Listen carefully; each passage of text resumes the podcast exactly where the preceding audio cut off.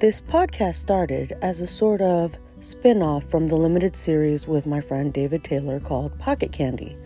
You can find a link to it on our website.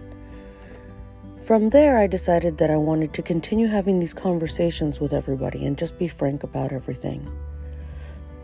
I kept rebranding because I kept making the same mistake, which is that I tried to cover too many topics all at once without having a single base topic that you could all relate to.